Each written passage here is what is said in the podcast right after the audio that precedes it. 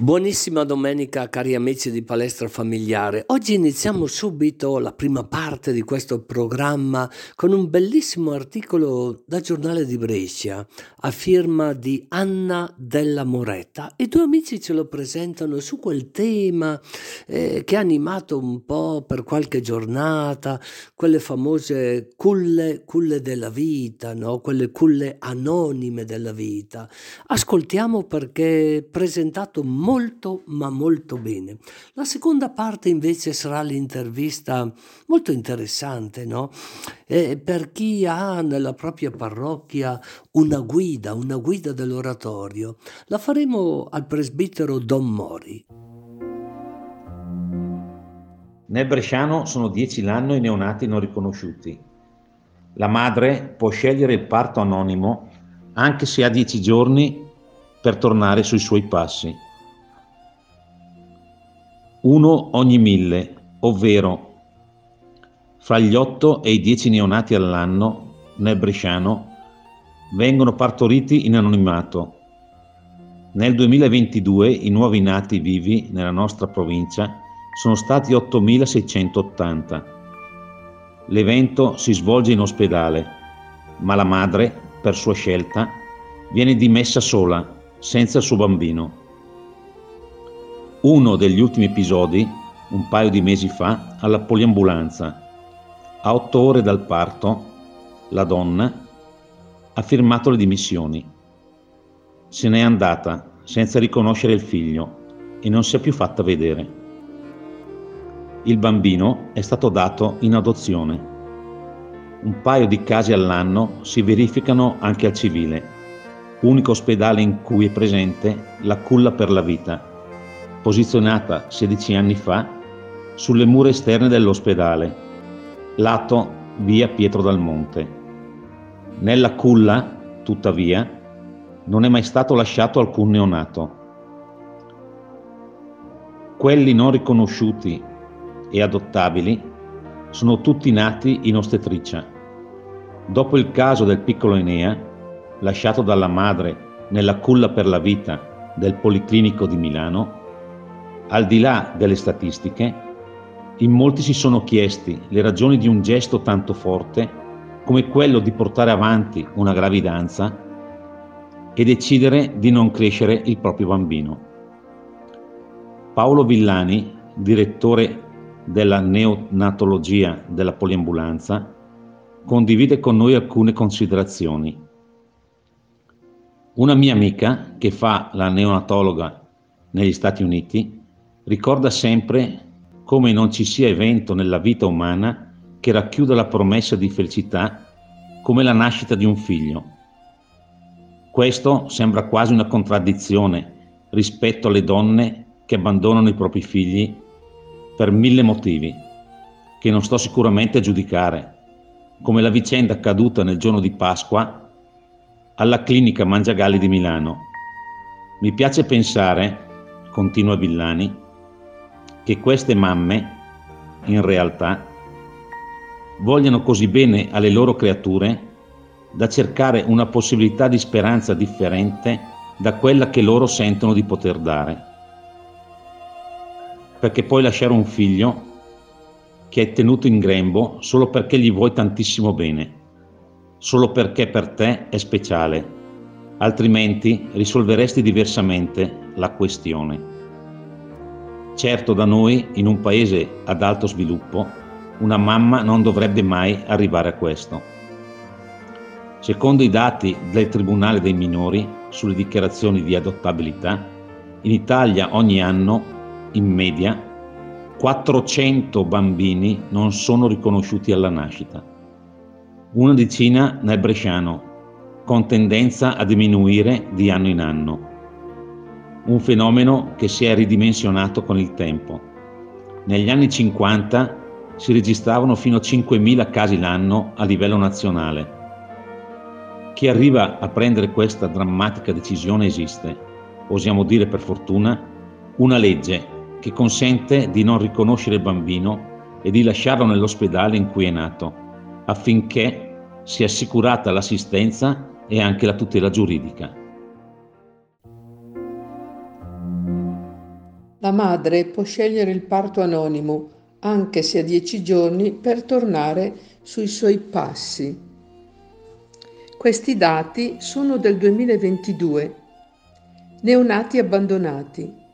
Nel Bresciano sono circa una decina i neonati su 8.680 nati vivi che non vengono riconosciuti alla nascita e lasciati in ospedale in stato di adottabilità. Cosa prevede la legge? La madre può chiedere di rimanere segreta e di lasciare il bimbo nell'ospedale in cui è nato. Nell'atto di nascita del piccolo viene scritto nato da donna che non consente di essere nominata. La donna può ripensarci nei successivi dieci giorni o chiedere al Tribunale più tempo per riconoscimento. L'immediata segnalazione alla Procura della Repubblica presso il Tribunale per i minorenni della situazione di abbandono del neonato non riconosciuto permette l'apertura di un procedimento di adottabilità e la sollecita individuazione di un'idonea coppia da adottante. Il piccolo vede così garantito il diritto a crescere ed essere educato in famiglia e assume lo status di figlio legittimo dei genitori che lo hanno adottato. Il tempo per pensare. Alla madre che decide di non riconoscere il figlio al momento del parto viene data un'altra possibilità Intanto dieci giorni perché la dichiarazione di nascita deve essere resa entro i termini di dieci giorni e permette la formazione dell'atto di nascita, l'acquisizione del nome e la cittadinanza.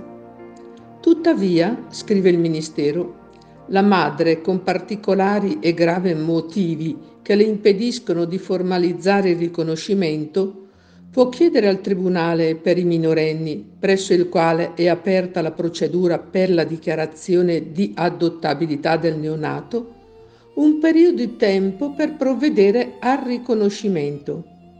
In questi casi la sospensione della procedura di adottabilità può essere concessa per un periodo massimo di due mesi, nei quali la madre deve mantenere con continuità il rapporto con il bambino. Ricordiamoci, la madre può scegliere il parto anonimo, anche se ha dieci giorni per tornare sui suoi passi.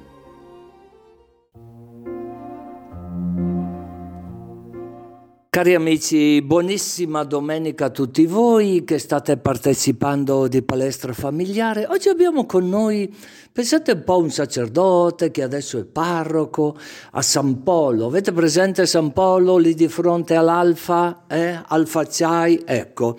Perciò buona domenica Don Marco. Buona domenica a tutti voi, grazie dell'invito, proprio un piacere essere qui a condividere questo giorno del Signore così in modo particolare.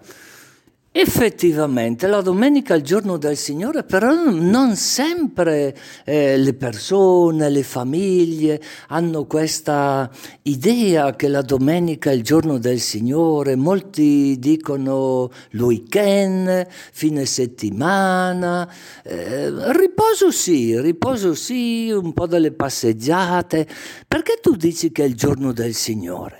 È perché mi piace tenere un giorno anche per me, capito? Quindi il giorno del Signore vuol dire che stare con Lui ci permette quella, quella, bellezza delle relazioni, di tutte le relazioni con Lui e tra di noi. Non per niente celebriamo in questo giorno, no? Quindi celebriamo vuol dire che stiamo insieme con Lui e tra di noi. Ci diciamo le cose importanti, le cose belle, eh, ri, ripristiniamo in modo un po' più organico e deciso i rapporti fra di noi eh, per questo riposiamo anche, oppure, come dire, ci prendiamo del tempo per fare delle cose che normalmente non riusciamo a fare. Corretto, corretto, ci prendiamo il tempo per fare delle cose che normalmente non riusciamo a fare. Simpatico questo prete, no? Cosa dite? Ascolta Don Marco, eh, eh, tu hai il tuo oratorio qui, mi immagino tante attività.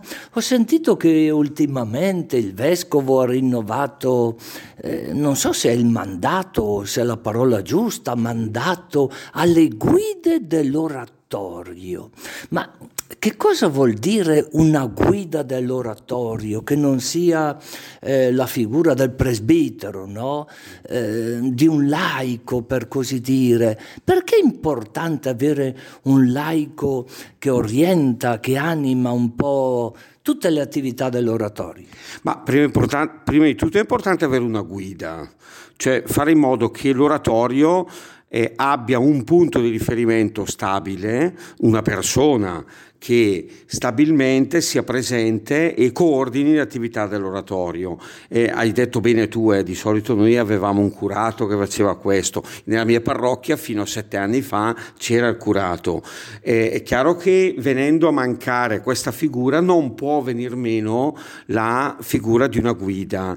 La nostra diocesi ha investito in questi anni nel creare formare non soltanto dei presbiteri che facessero le guide dell'oratorio, ma eh, condividere questa funzione educativa anche con dei laici. E questo è molto bello penso, è un po' perché fa ispirare il Concilio Vaticano II, quindi la responsabilità diretta di alcune persone laiche formate che abbiano la voglia di condividere la loro vita, la loro competenza, la loro professionalità perché si tratta anche di questo all'interno dell'oratorio. Noi abbiamo Manuel, Manuel è un insegnante peraltro, quindi è già all'interno della, di un'attenzione educativa di tutta la sua vita, è papà di tre figli e quindi come dire, condivide con noi questa, questa, questa funzione educativa, soprattutto con gli adolescenti e i giovani.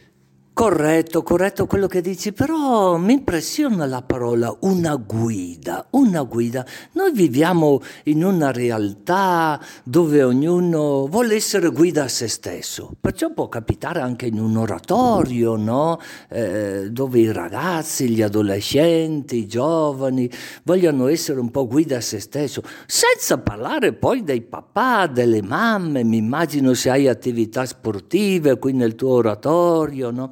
Ognuno vuole essere un po' guida a se stesso, no? con quella parola eh, autodeterminazione che ognuno insomma vuole fare un po' di testa sua.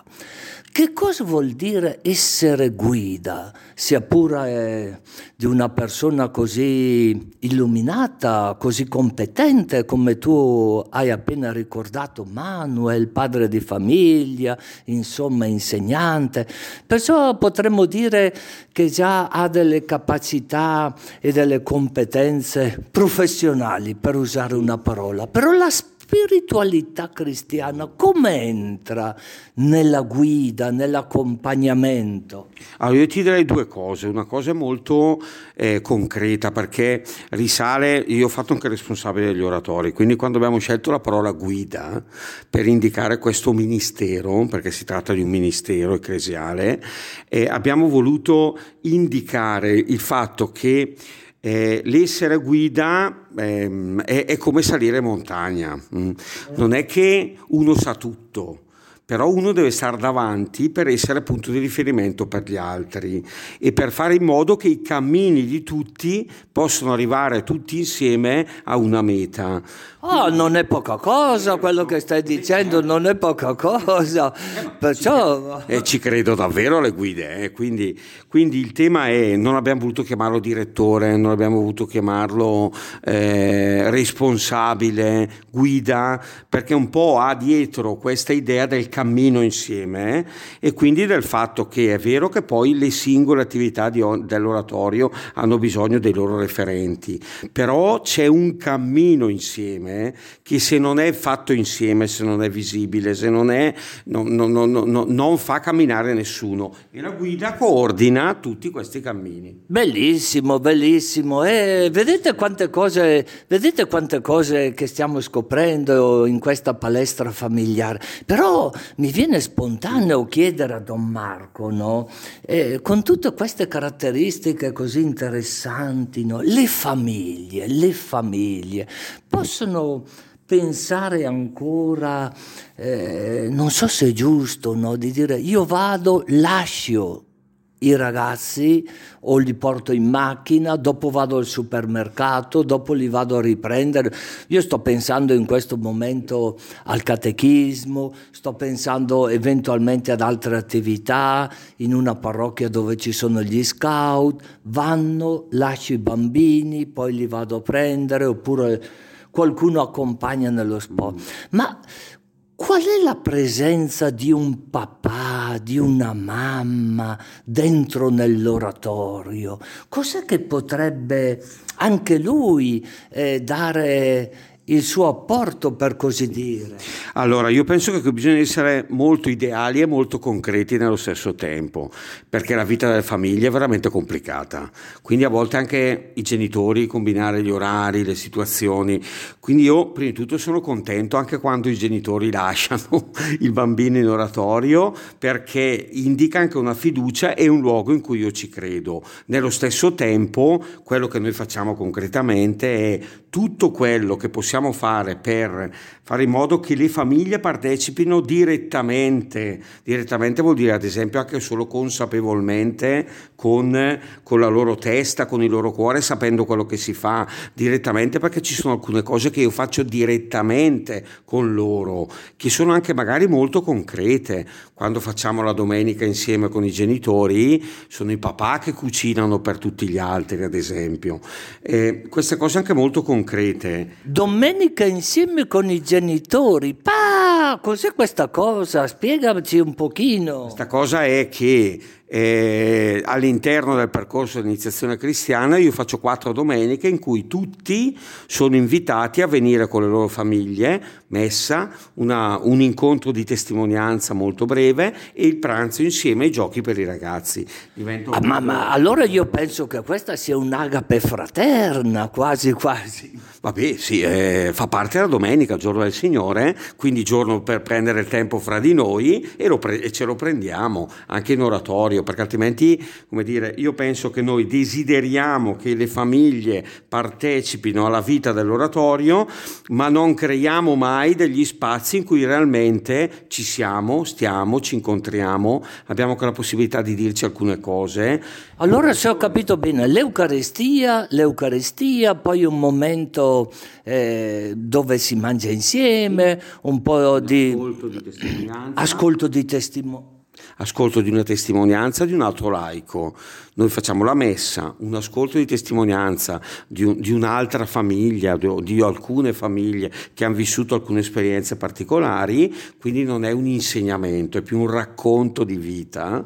Un racconto di vita. Secondo te le famiglie oggi hanno bisogno di ascoltare altre famiglie che narrano la loro esperienza? Secondo me abbiamo bisogno esattamente di condividere la vita che facciamo perché se non lo facciamo pensiamo di correre e basta, mentre invece la correre e basta, correre e basta, no? E poi uno dove va a sbattere la testa?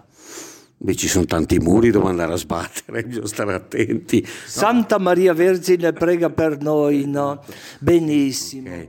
Perciò, secondo te, secondo la tua esperienza, è importantissimo questa presenza non solo di una guida, in questo caso laica, competente in un oratorio, che accompagna dove ancora c'è un sacerdote no? che gli dà una mano e soprattutto avere queste domeniche, come, come le chiamate voi qui? Domeniche insieme, le domeniche insieme domeniche insieme, perché non è solo la passeggiata che già possono fare le famiglie, non è solo andare una gita, ma scoprire che c'è una comunità, una comunità cristiana, si può dire? Sì, si può dire anche perché la vita della comunità cristiana è bella e non è noiosa, quindi va bene, ok? Eh, mi preme dirti un'ultima cosa sulla guida, eh, un'ultima cosa, un, precisare questa cosa, la guida non, non, sostituisce gli altri, la guida permette agli altri, quindi anche alle famiglie, di trovare un ruolo all'interno dell'oratorio e quindi, come dire, è attenta non a fare tutto lei, eh, ma aiutare tutti a fare la loro parte. Quindi da questo punto di vista è, è, facilitatrice di quello che tutti possiamo fare. Ecco perché anche il rapporto, poi soprattutto in questo caso è un papà di famiglia, quindi capisce anche molto meglio di noi, magari di noi sacerdoti, il, il vissuto delle famiglie perché lo vive direttamente. Bene, questa cosa facilita ancora di più il fatto che possa trovare linguaggi, modi, attenzioni, eh, parole per poter coinvolgere direttamente le famiglie e fare in modo che le famiglie si prendano in mano il loro oratorio. Corretto, corretto. Io sintetizzerei così, non so se sono capace di sintetizzare bene, correggimi tu Don Marco. Eh. Eh, facilitare l'assunzione delle proprie responsabilità, no? In un clima di corresponsabilità però gioiosa, no? In un clima anche di fraternità, si può dire che la comunità cristiana, la comunità dell'oratorio, deve facilitare proprio questa fraternità, quella che il Papa addirittura esalta tante volte no? in quel fratelli tutti. Allora, eh, per non spaventare con alcune parole, perché alcune volte le parole possono spaventare, ci capiamo, eh? io semplificherei ancora di più e ti direi che la guida eh, ha il compito di facilitare la vita proprio. La facilitare la vita. Pa! Quindi non perché, è poca cosa. No, perché dire facilitare la responsabilità sembra che dobbiamo prenderci ancora un impegno, mentre invece la sfida, penso oggi, perché dobbiamo riscoprire i significati profondi, è quella di dire io qui in oratorio vivo vivo anche come famiglia, faccio vivere i miei ragazzi, gli, gli, offro a loro un'esperienza di vita, che è la vita di fede, che è la vita di compagnia, che è la vita insieme, che è la vita concreta, perché alcune volte non, gio, giocano alla PlayStation e non nel campo di calcio. Cioè... Mentre invece questa cosa qui, ecco, l'oratorio ha questa concretezza, la vita e la vita da condividere. Io ti ringrazio per il tuo tempo e avanti, avanti con tutte queste belle iniziative, con questo entusiasmo che tu hai. Potremmo, non so se aggiungere, ma eh, un ambiente sano, perché tante volte non sempre la nostra società ci presenta degli ambienti sani, no? Eh, diciamo così, è vero che tutti siamo messi nella massa del mondo. Però l'oratorio, eh, secondo te, può offrire ancora eh, un luogo sano o creare, creare insieme un ambiente sano? Allora intendiamoci bene, l'oratorio non è il mulino bianco in cui tutto va bene, perché io sono anche a San Polo e eh, Spesso ho problemi con alcuni ragazzi che sono un po' aggressivi o che manifestano atteggiamenti non corretti. Qual è l'ambiente sano in questo caso? È l'ambiente che non li manda via, che cerca di, eh, come dire, prenderli in considerazione, che, che, che dire, aiuta loro a entrare dentro in un mondo in cui si relazionano correttamente con gli altri, eccetera, eccetera e diventa inclusivo veramente e, e aiuta anche tutta la dimensione ordinaria anche delle famiglie a non aver paura là dove ci sono dei problemi educativi, perché confondere l'ambiente sano con un ambiente in cui non ci sono problemi no, no, non funziona così. Quando stai con i ragazzi i problemi ce li hai sempre, okay? e, a, e a volte le nostre famiglie si spaventano là dove ci sono dei problemi, mentre invece come se i loro figli non creassero problemi, peraltro, cosa mai vera. Eh? Quindi da questo punto di vista l'ambiente sano è quello che non ha paura ad affrontare i problemi educativi, li affronta, li affronta insieme, non da soli, e crea le condizioni per cui tutti, vedi che torniamo sempre a quello, possano trovare il loro posto davvero. Ecco, l'oratorio come luogo in cui ciascuno, dai ragazzi agli, adulti, possono trovare il loro posto, dà un grande servizio. In questo è molto sano. È molto sano perché siamo noi che possiamo fare la nostra parte senza essere messi in un, in un meccanismo in cui dobbiamo consumare basta, in cui dobbiamo essere noi stessi, punto. Certamente, certamente, che bello quello che ci sta dicendo Don Marco, no? Sai che mi fai venire in mente ascoltandoti un po' lo spirito di Don Bosco, no? Mi sembra eh, quasi di sentire qualcosa eh, di quella spiritualità che dovrebbe far parte proprio di tutte le famiglie, no? Di tutte le famiglie. Senti, io su questo faccio sempre un po' il polemico. Prima di arrivare a Don Bosco, dovremmo fermarci sui nostri bresciani. Basta per prendere Pavoni, eh, che quindi aveva questa sensibilità grandissima, San Lodovico Pavoni, per, per, i, per i eh, ragazzi più poveri e insegnava loro una competenza. Ti faccio stampare il libro, ti insegno un mestiere, o oh, poi dopo noi non possiamo più farlo, questa cosa in questi termini, no? Però l'idea è questa qui, ti faccio trovare il posto giusto nella tua vita in cui tu sei tu, in cui davvero vivi, ti puoi prendere delle responsabilità all'interno della comunità, del rapporto con gli altri e questo fa crescere te, fa crescere gli altri. Eh, ma quello che dici tu è bellissimo, no? Però occorre che qualcuno abbia fatto l'esperienza con i pavoniani per poterlo trasmettere agli altri. Se no come faccio io a trasmettere qualcosa che non ho vissuto?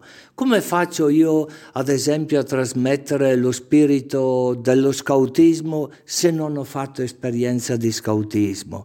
Perciò perfetto quello delle competenze, che ognuno abbia questo eh, questo filone, potremmo dire, no? Questo filone, per questo che le famiglie che hanno avuto una loro esperienza, tu dicevi io mi trovo a San Polo, io mi immagino che ci saranno famiglie anche di realtà diverse, che hanno vissuto a loro volta delle esperienze che possono mettere al servizio degli altri.